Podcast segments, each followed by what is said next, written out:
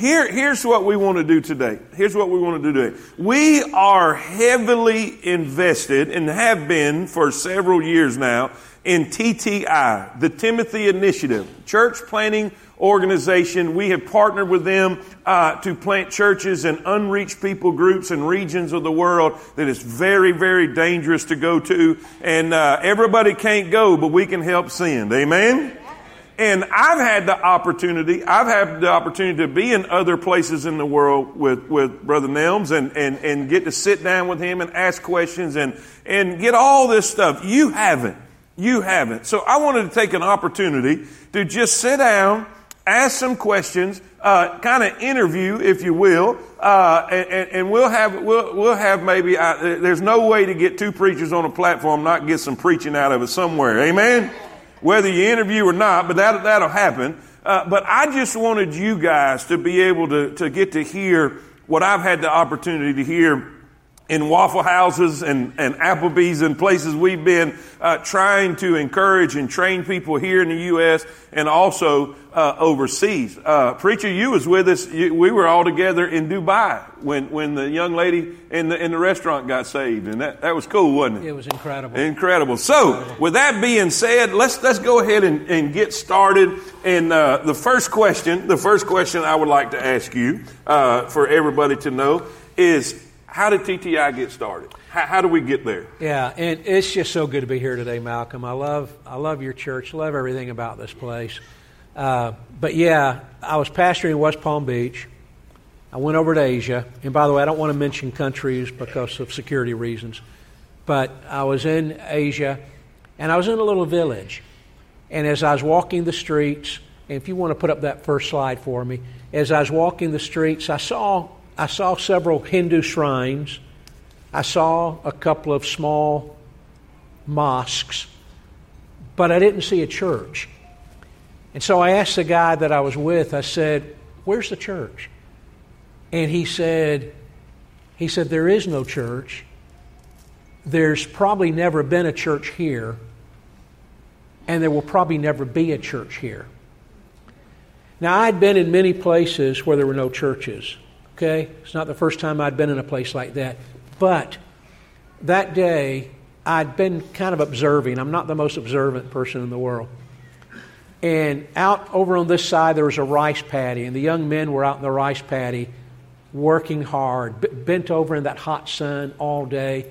They're all Muslims and Hindus. It occurred to me they're not my enemy, they're the victim of my enemy. Right. That's all they know. There's never been a church there, there's never been a Christian there. They're, they're working hard trying to feed their family. You guys know what that's like. Just working hard trying to feed your family. I saw the young women with their babies, taking care of their babies. They love their babies just like you love yours. I saw the, the old women cooking lunch over a fire, an open fire for the guys that were getting ready to come in. I saw the old men sitting under a tree talking. The little children were running around playing, just little, just like your little children, just running around and playing. Some of them were naked. Their toys were a stick or like an uh, empty plastic water bottle. I remember one child had that all scrunched up, just playing.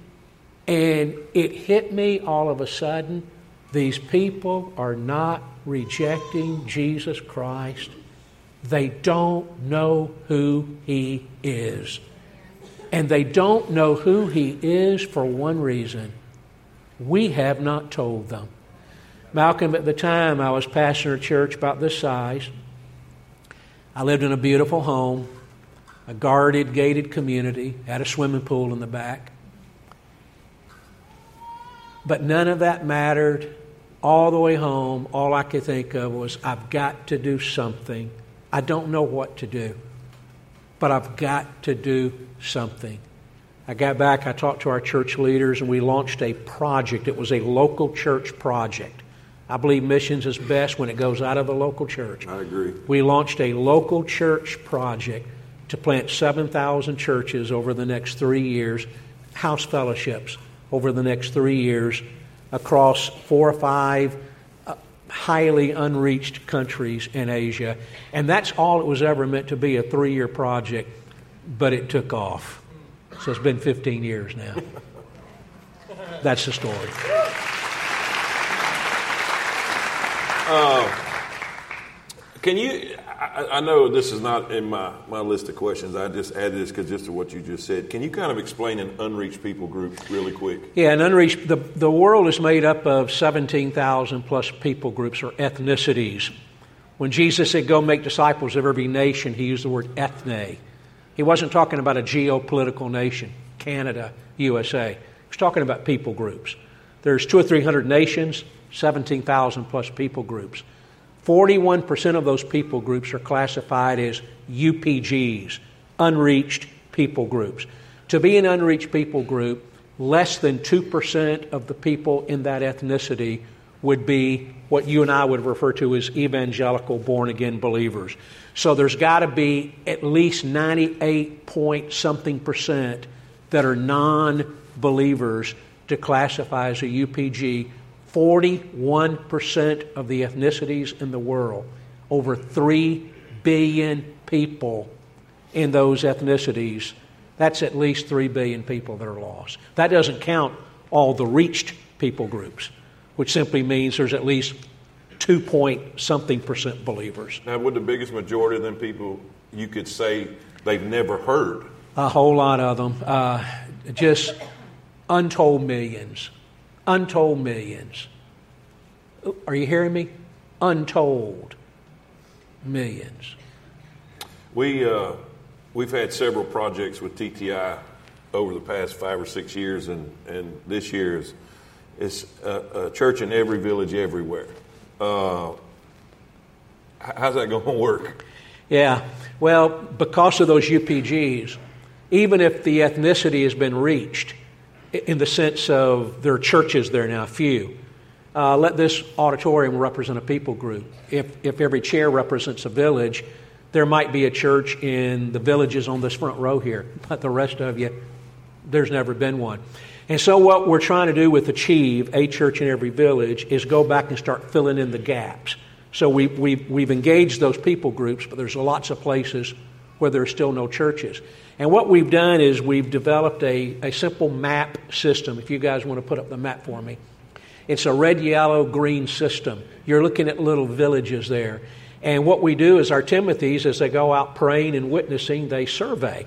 And when they're in a little village, if they find a believer and a church there, we paint that village green. If they can find a believer but no church there, we paint the village yellow. And if they find they can't find a single Christian or a single village or a single church in the village, we paint it red. And then, though we will plant churches in green villages, we target primarily those red and yellow villages, which, by the way, these church banks you guys have been working on for a couple of years, that's what we've been doing with your banks. We've been painting red and yellow villages green. We've been going to places where there are no churches and and starting churches there. We just finished mapping, well, we're at 99.6% the last time I checked, of the villages in one Asian country. 84% of the villages are red. That means 84% of this entire country, we could not find a single Christian or a single church in 84% of the villages. By the way, that country has over 30 million people. Mm. That would be like, just to give you an idea of the scope of this thing, that would be like surveying every little village, every neighborhood in Alabama, Mississippi, Georgia, Tennessee, and Kentucky. There's 30 million people in those five states, and we have surveyed the entire country. The country next door to it, we've surveyed that many more people we still have a long ways to go there. So this is uh, this thing is huge, and you guys, you guys are literally on the you're literally the point of the spear. You're li- literally on the front lines of this thing. So we do believe. Uh, we believe we're going to get a, a church in every village. By the way, a coalition is formed. A coalition is formed, and that coalition, there's now some two dozen ministries like ours and we're all using the same software, we're all using the same mapping system. They're mapping also. We're communicating and we're working together to try to uh, just to try to get the job done a lot quicker. So it'll double up. So it'll, yeah. Now, what was those states again? Georgia, uh, Alabama, Mississippi, Tennessee, Kentucky, there's about 30 million people. Imagine an 80 something percent of those states not having a single church and most likely not having a Bible. Yeah. That's what, that's what we're The, seeing. the vast majority of the villages there, there's nothing. Nothing. Nothing. Okay. Oh, can I say one more thing? No. I'm kidding. I'm kidding. Uh, I'm sorry. Wha- that's all right. Sorry. Matthew 24 14. Whatever you believe about the return of Christ, there's all kind of, I know what I believe. But at some point, Jesus said, every nation's going to hear, every ethne is going to hear. And then he said, after that point, the end will come. So whenever that occurs, uh, we are getting real close. Yeah. You can, you can, we, can see, we can see the end. In fact, we think it can be done in the next 10 years, Right. 10, 11 years. Amen. You know, most of most churches in America are either plateaued or dying, and some very, very, very, very small amount is is seeing addition. But from what we've seen overseas is multiplication, Yeah. and so. Uh, you know, kind of help them understand that. That, that. That's one thing that's kind of blows my mind. Yeah, you, we, we cannot afford to grow by addition anymore. It's too slow.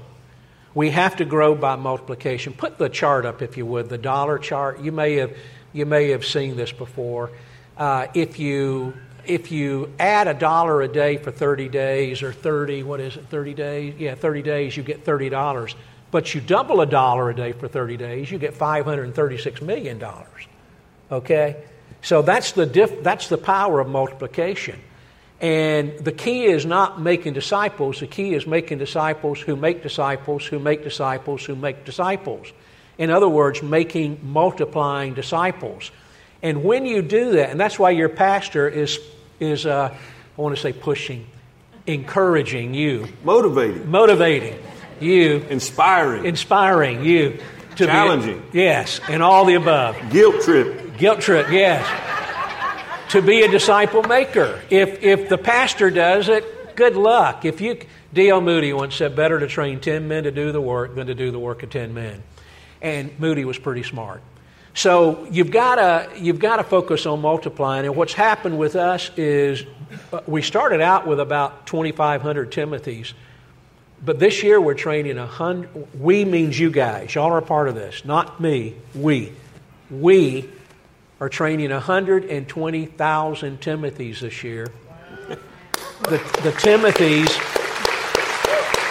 the Timothys are each required to train two Tituses. A uh, t- Titus is Timothy's Timothy, new believer that becomes disciple.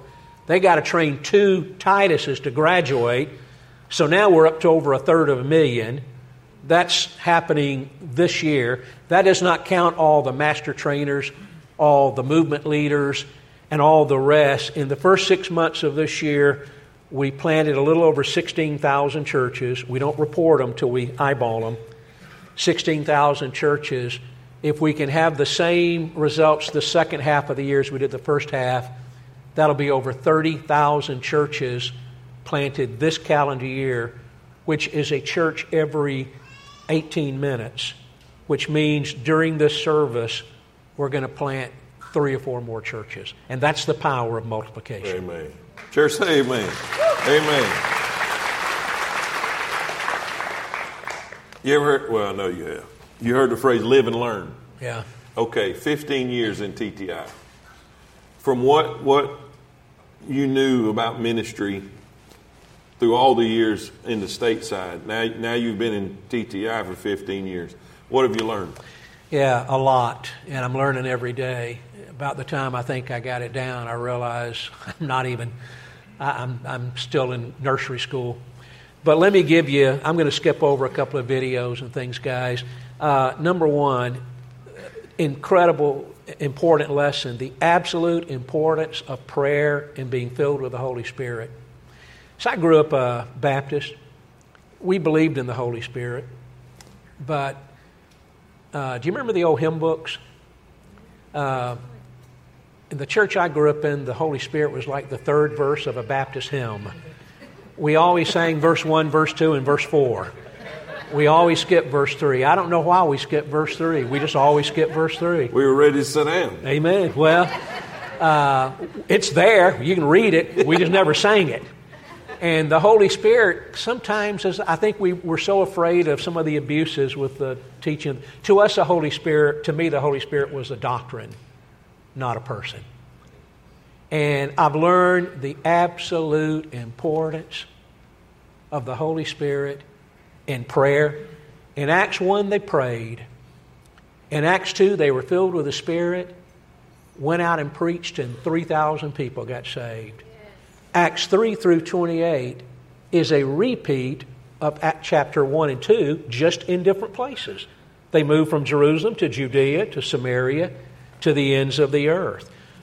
Listen, wherever you find a movement in the world where multiplication is taking place, prayer always precedes church planting and disciple making movements. That's why we want you guys on the prayer team. We'll mention that in just a second. So that's the first lesson. Is that why you've got it, the first chapter? A, in the training absolutely. Book? Jesus, his last words were, When the Spirit comes, you'll receive power to be my witnesses. He directly connected the coming of the Holy Spirit to power to witness. His very last statement. The Holy Spirit does more for us than just give us power to Amen. witness. There's a whole lot He does. But in our Lord's last statement, He, he stated He is coming for this reason. How many of y'all have the Holy Spirit living inside of you? According to Jesus, He's living inside of you to give you power to be an effective witness, a disciple maker for Him. So that's the first lesson. Second lesson is, and I didn't understand this fully before, but there are two essentials, and this really applies to your church here. There are two essentials for a sustainable disciple making movement. Those two essentials are the Holy Spirit again and the Holy Scriptures. Now, watch. Here in the West, we emphasize the Scriptures and we tend to de emphasize the Holy Spirit. In the movement world, where the church is exploding, they emphasize the Spirit, Holy Spirit, but they tend to de emphasize the Scriptures, not on purpose. In many cases, they don't even have a Bible. As you just said, in many cases, they've never even seen a Bible. But when you can put those two together, when you put the Holy Spirit and the Holy Scriptures, which the Holy Spirit inspired for us, when you put those two together, when they're found and bound together, what you end up with is the book of Acts. You end up with you end up with a movement. Years ago, I heard somebody say, Malcolm, scriptures without spirit, you dry up. Spirit without scriptures, you burn up. Scripture and spirit together, you grow up. And so that's the idea that that essential it's essential if you want the movement to be sustainable. You see, I like to say our guys start churches for breakfast. You can start a church overnight, but that thing can die just as quickly as, as it starts. So if you want to see a sustainability, that's why in your DBSs and your micros, right. there's got to be a strong focus, not just on the Holy Spirit Teaching. and not just on the Scriptures, but on both together. Right. Uh, this is why we developed our books, the curriculum. We've got a Through the Bible curriculum. It's 2,500 pages. You guys are using uh, the books here. By the way, we will print over 1 million books this year. Over a million. And so that's the second lesson. Third lesson is uh, the necessity of obedience based discipleship with accountability. Uh, temple, Pharisees can quote the Bible, devoted Christ followers obey the Bible. Say that again. Pharisees can quote the Bible. Devoted Christ followers obey the Bible. I can't prove what I'm getting ready to say because I was not there.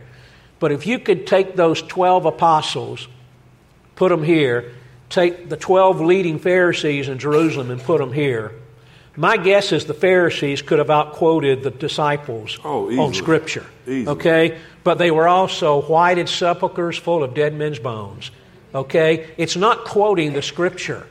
It's obeying the scripture. The Bible tells us this over and over again. Let me run through some verses. James 1:22. It's not hearing it, it's putting it into practice. Otherwise you deceive yourself. Yes. Uh, Matthew 7 24, end of the Sermon on the Mount, Jesus said, The wise man hears my words and does them. In verse 26, he says, The foolish man hears my words, but does not do them.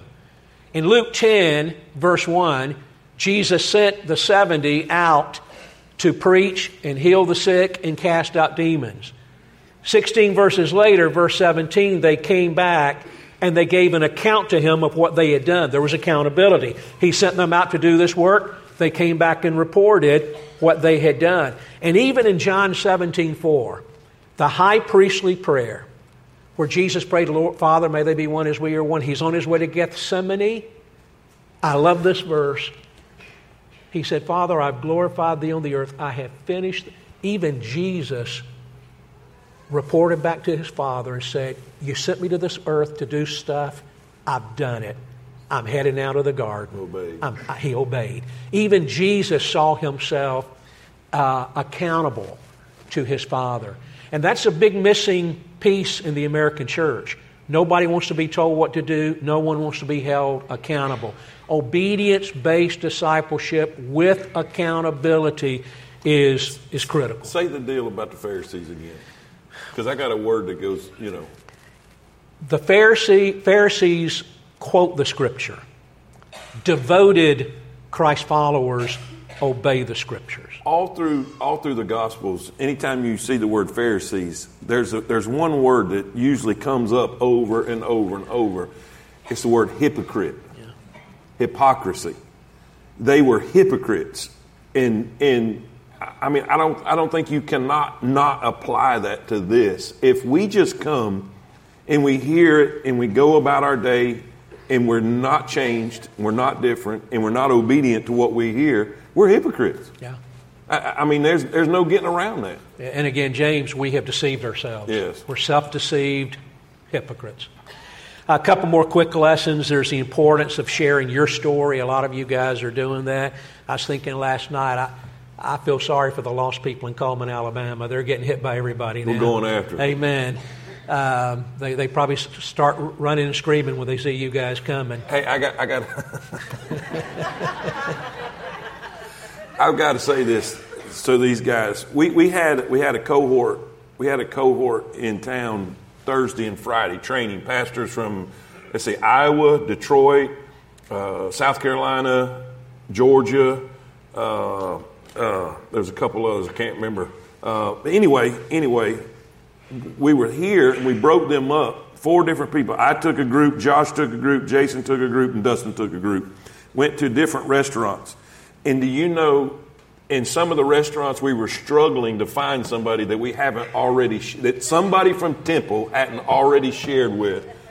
And that was an awesome deal. Yeah, they, they probably think you guys are a bunch of Baptist Jehovah's Witnesses, okay? Uh, or Mormons, one of the two.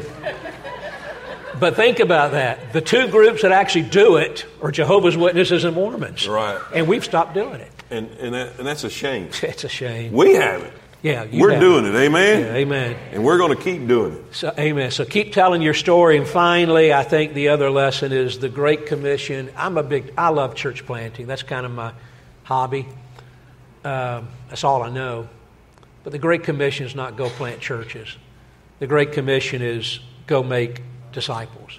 Matthew 28, 2 Timothy 2 2. And so. Hold uh, on. I got to ask a question on that. Okay. Uh, and the only reason I'm saying this is because you sent me all over America talking to pastors and church leaders and, and, and even at GPW, Dubai. And, and it seems like there's a, con- I don't want to say the word confusion, but there's, everybody's got their idea of what a disciple is. Yeah.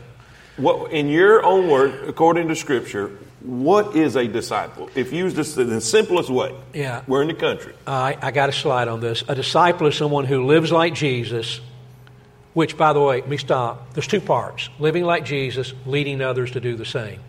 Living like Jesus is the great commandment. How did Jesus live? He loved his Father, Right. he loved people. If you live like Jesus, you'll love God, you'll love people.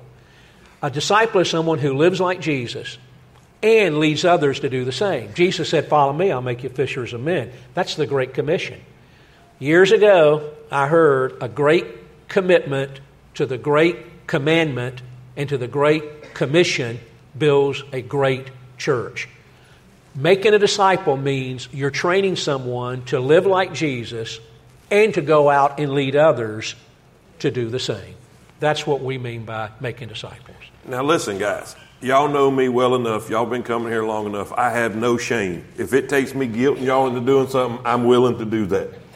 I don't care. I, will make you feel bad. I'll, I'll, you know, whatever. If it will help you and motivate you to go share the gospel with somebody, I'm willing to do that. I read something last night.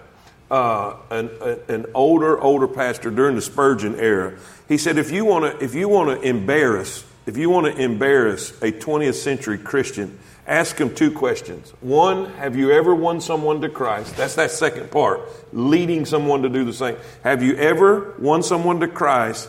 And then the second question, when's the last time you tried? When's the last time you tried? And listen, that's the part that we are missing in America. That's the part we're not sharing our faith. We're not sharing our faith. I, I got into, I did, I'm, and I apologize, I did something I tell y'all not to do all the time. There was something posted on Facebook yesterday about that and defending lifestyle evangelism means don't share your faith, just, just live good in front of people. You can live good in front of people for 20 years, but if you never share the gospel with them, they're still lost. And if we don't get our mouths open, if we don't get our mouths open and, and share with somebody, then, then we're hypocrites. We're not being disciples. One of the greatest things that you've seen about the disciples in the book of Acts is even when they were being persecuted in Jerusalem and they were scattered abroad, what they do everywhere? Preach the word. Preach the word. Shared Christ. Told people everywhere. what God had done for yeah, them. So, everywhere. I mean, that's if if we're going to do anything, if, I, if there's one thing I don't want anybody to accuse me of or accuse the people that God's entrusted me with is to be hypocrites. Hmm. And if, if we're going to we're going to live it, we're going to speak it too and share it. So, amen. Amen. amen. Uh, if, if, if, if, you, you see what you see in the movement world overseas, I want to talk about here too if we yeah. get time to do that. But yeah. Uh, what do you want to see? What do we need to see? Yeah, we're in trouble. We're about to lose our country because we're, our churches are just we're, we're just in trouble. Uh, we must we must take personal responsibility for the Great Commission. I think the average church member in America, first of all, the average church member in America has no idea what the Great Commission is. Okay? Why is that? It's not emphasized, it's not taught. Um, the, but those who do teach it, most of us, I think, see it as the church's job. When Jesus gave the Great Commission, he was not talking to a church. The church had not been birthed yet, Pentecost had not yet come. He was talking to people. He did not give the Great Commission to a church, he gave it to individuals. We must take personal responsibility for the Great Commission. But even if he did give it to the church, who is the church? We are. It still comes back to right. us. And so there has to be personal responsibility for the Great Commission. It is not Malcolm's job, the other pastor's job here, to obey the Great Commission. Their job, they're to obey it as Christ followers. Their job here primarily is to equip you to live like Jesus and lead others to do the same. Their job is not to do it, but to equip the body to do it. So, first of all, if we're going to see a movement in the United States, we've got to take personal responsibility. Everybody here, if you're a believer, if the Holy Spirit lives inside of you, He lives inside of you for a reason. Yeah. Okay? So that's number one. Number two, this is a big one to me. We must disciple our children. Those of you with children, you got grandchildren, make it your high priority. We are losing our kids in this country to the enemy. If you don't disciple your children, nobody else is going to. If you don't disciple your grandchildren, nobody else is going to. It is not Temple's job to disciple your children. It is Temple's job, the pastor's job, to equip you to disciple your children. And finally, hold on, the, on the number on that 77%. 77% of all kids that grow up in church by their first year in college, according to Barna, they're gone. Yeah, we, we have, we're just, we have failed miserably. We've just failed miserably. Uh, and I'm not trying to be pessimistic, but realistic. It, it's, tr- it's the truth. Yes. It's the truth. And the third thing I would say is this we must be willing to pay whatever price necessary to advance the kingdom. And by that I mean by making disciple makers. It, listen, it's not easy. It's not easy in Cullman. It's not easy in parts of the world where they slit your throat. It's not easy in parts of the world where when you become a follower of Christ, you lose everything. Your whole family won't speak to you. It wasn't easy for Jesus. Yeah. Uh, those nails going through his hands, they hurt. Okay? There has to be an absolute devotion. We've got to remember the words of Jesus. He said, If you want to be my disciple, you must deny yourself, take up your cross. You die on a cross and follow me. Can I close with a story? Sure. I think we're about out of time. Um, your pastor and Dustin and I were recently in uh, Dubai, as Malcolm mentioned, and we had uh, we brought we have about 750 staff globally. We had about 200 of them there. We never had a global staff meeting where everybody met everybody, and they'd never seen each other. And it's been 15 years, and we brought them together. By the way, our little dirt poor churches in a little country in Asia paid for all of that. We Raised didn't pay for money. it. They raised the money. People that have dirt for their floors and no running water, okay, they gave and they paid for that. But anyway, there was a couple there from Nigeria Okay, I, I, why? Why did they do that? because they, want, they wanted to send a message. We're one of the poorest countries in the world. If we can raise this kind of money in our little churches of, I was in one of their churches two weeks ago, 13 former Buddhists. They had 13 members, all of them former Buddhists. They wanted to communicate if we can do it, what can you do with what God has given to you? Okay?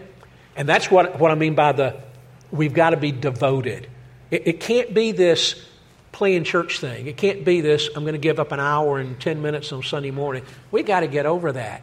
It, has got to be a, a, a full devotion. But I was talking to a couple that was there in Dubai from Nigeria.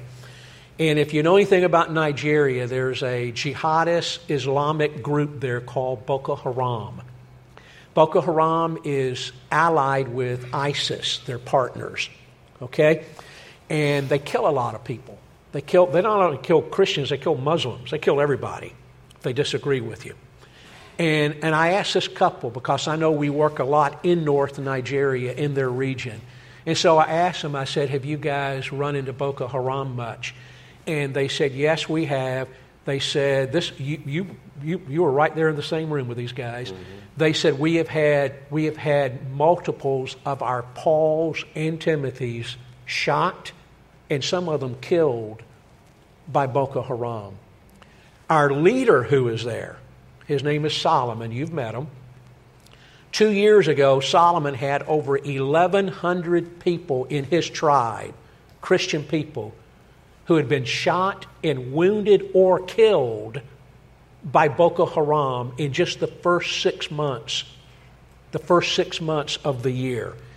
It is that kind of devotion that we've got to have in the United States, or I think we're doomed. And by the way, I know you're taking up an offering today. I saw it somewhere.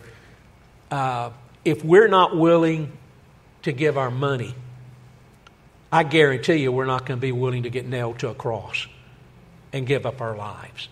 And so, uh, being devoted to Christ, we haven't said anything about money yet, but that's part of it. It's not just your time, it's not just your devotion. If He has your heart, He has you, and that means He has everything you've got. You know, I, I told these guys when I got back from Dubai, uh, I was in tears. And uh, I think one of the most convicting, the hardest things I saw uh, was when Jared was teaching the session on is it worth it? And he began to ask he began to ask the guys, how many of y'all have been beaten for preaching the gospel? And they begin to stand. How many of y'all have lost a family member for preaching the gospel? And they begin to stand. How many of y'all have been jailed? And they begin to stand. And then he said, he said, uh, some of you guys are going to lose your lives. You're going to give your life for the gospel's sake.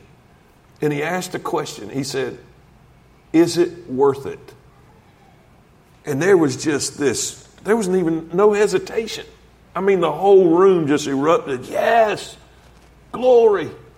And man, I sat back there and I, I thought about some of the things I've witnessed in the States where there's such an apathy in the American church, such a I, I, I, lukewarmness, Yeah. and and That's what we are.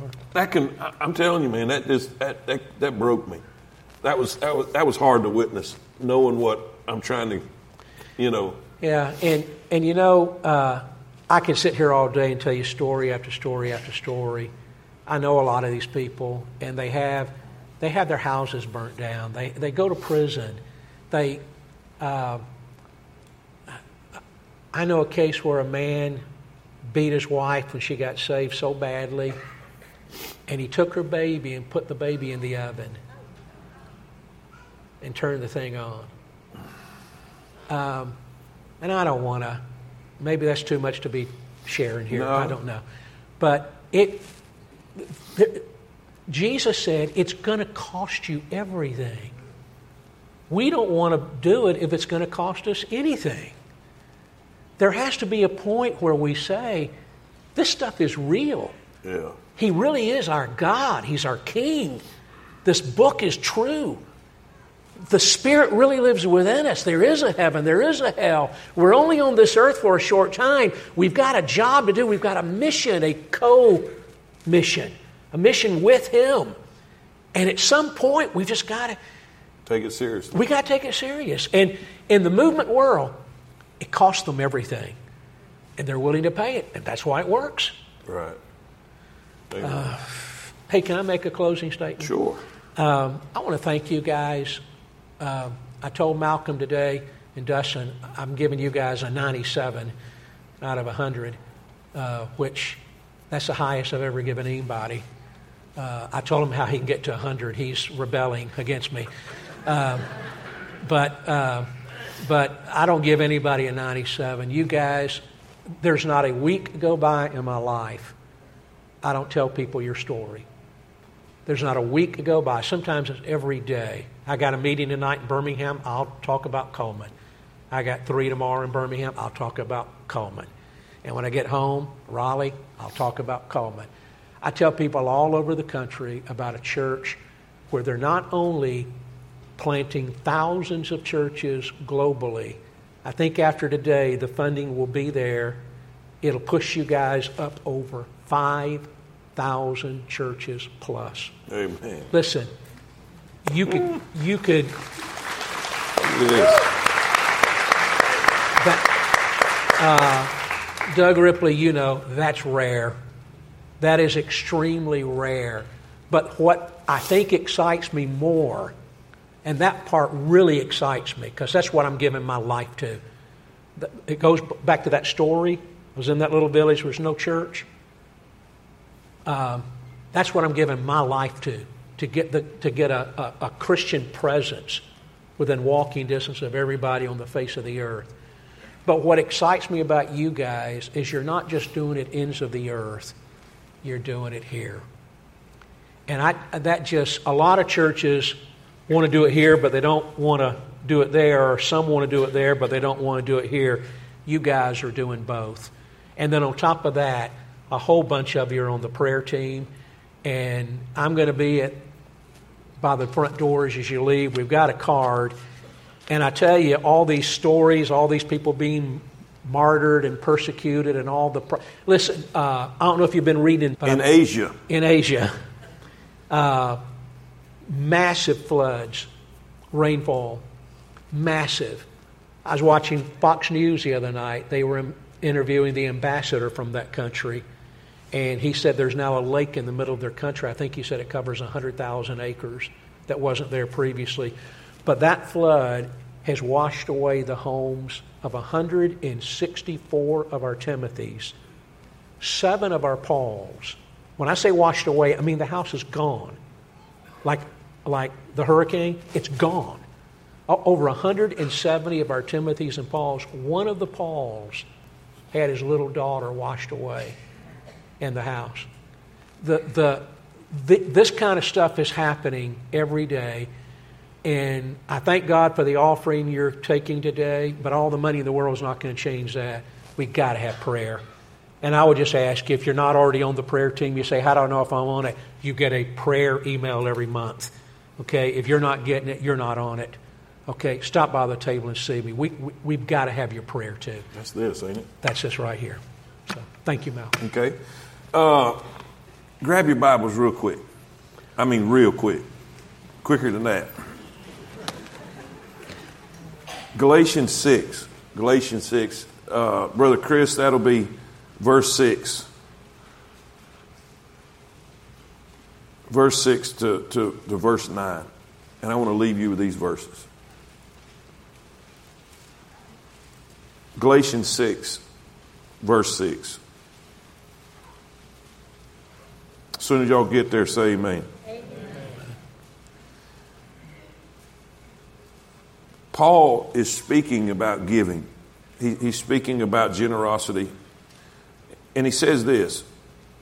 He says this Let him that is taught in the word communicate unto him that teacheth in all good things. In other words, if somebody's teaching you the scriptures, you are, are giving you spiritual blessings, you ought to be willing to give them financial blessings. You ought to be able to take care of them. It's basically giving, it's just giving, generosity.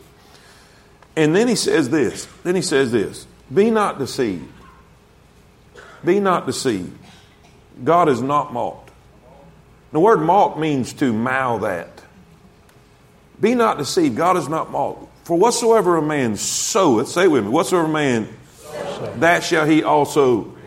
Now, my whole entire life, preacher, my whole entire life, the only time I've ever heard that verse in, in application was sin. A preacher used it saying, Bless God, if you live this way, you're going to reap this. That wasn't the context.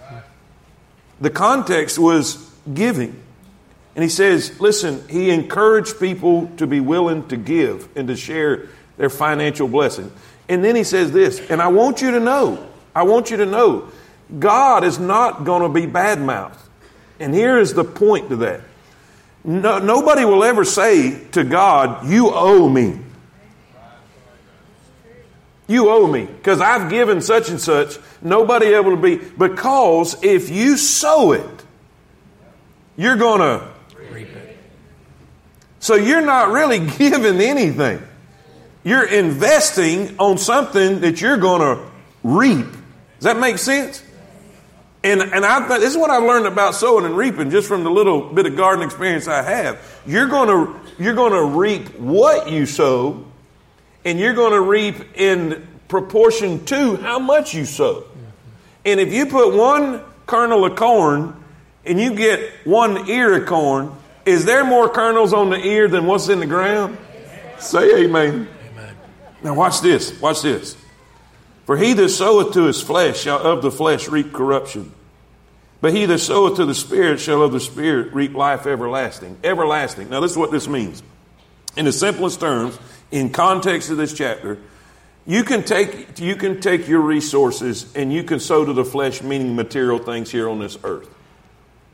But there's something about material things on this earth, they're corrupt. You can buy a house and it'll fall apart in a few years. You can buy a car, but it'll rust to the ground.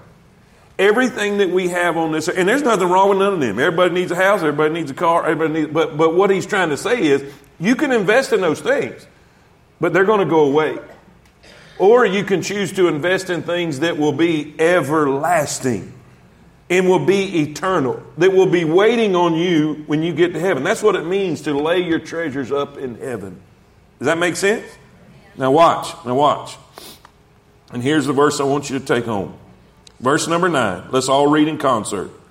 And let us not be weary in well doing. For in due season we shall reap if we faint not. Let's read it again.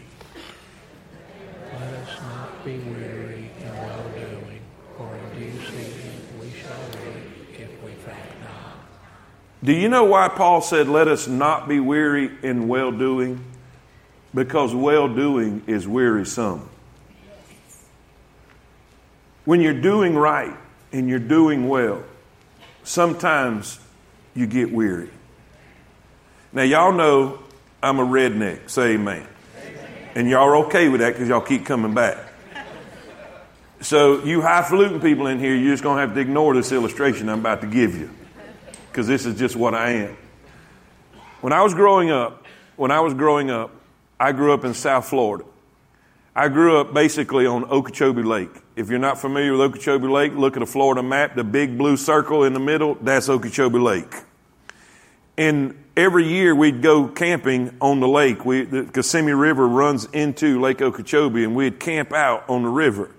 The, the, my uncles and stuff would go in the airboats and they'd go frogging and go catch frogs all night long almost. And then when I was a little kid, I, I, was sitting there watching my Aunt Jan. Y'all have heard me tell stories about my Aunt Jan a, a, a billion times, but I was watching my Aunt Jan clean them frogs.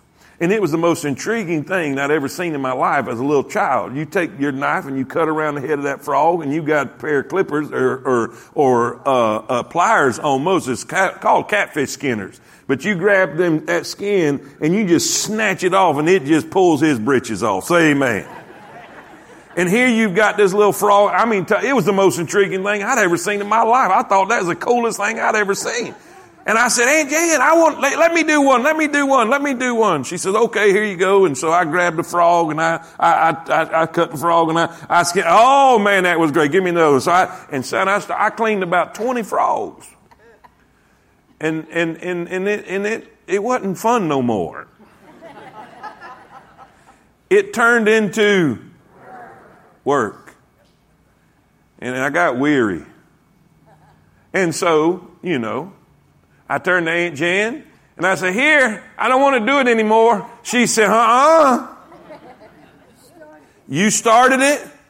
And, and this is what she said finish your frogs. Now, guys, I know you hear about missions a lot. And in the last five years, we, we talk about it a lot. We preach about it a lot. We live it. We breathe it. We eat, it's all about, and sometimes, I'm going to admit, sometimes I know you get weary hearing about it. But we're, we're on the last turn. We're, we're almost there. I truly believe that Christ is about to come back. And I don't want you to get weary now. We're almost there. We, we, are, we are seeing it mapped out. We are, we are seeing the finish line. Finish your frogs.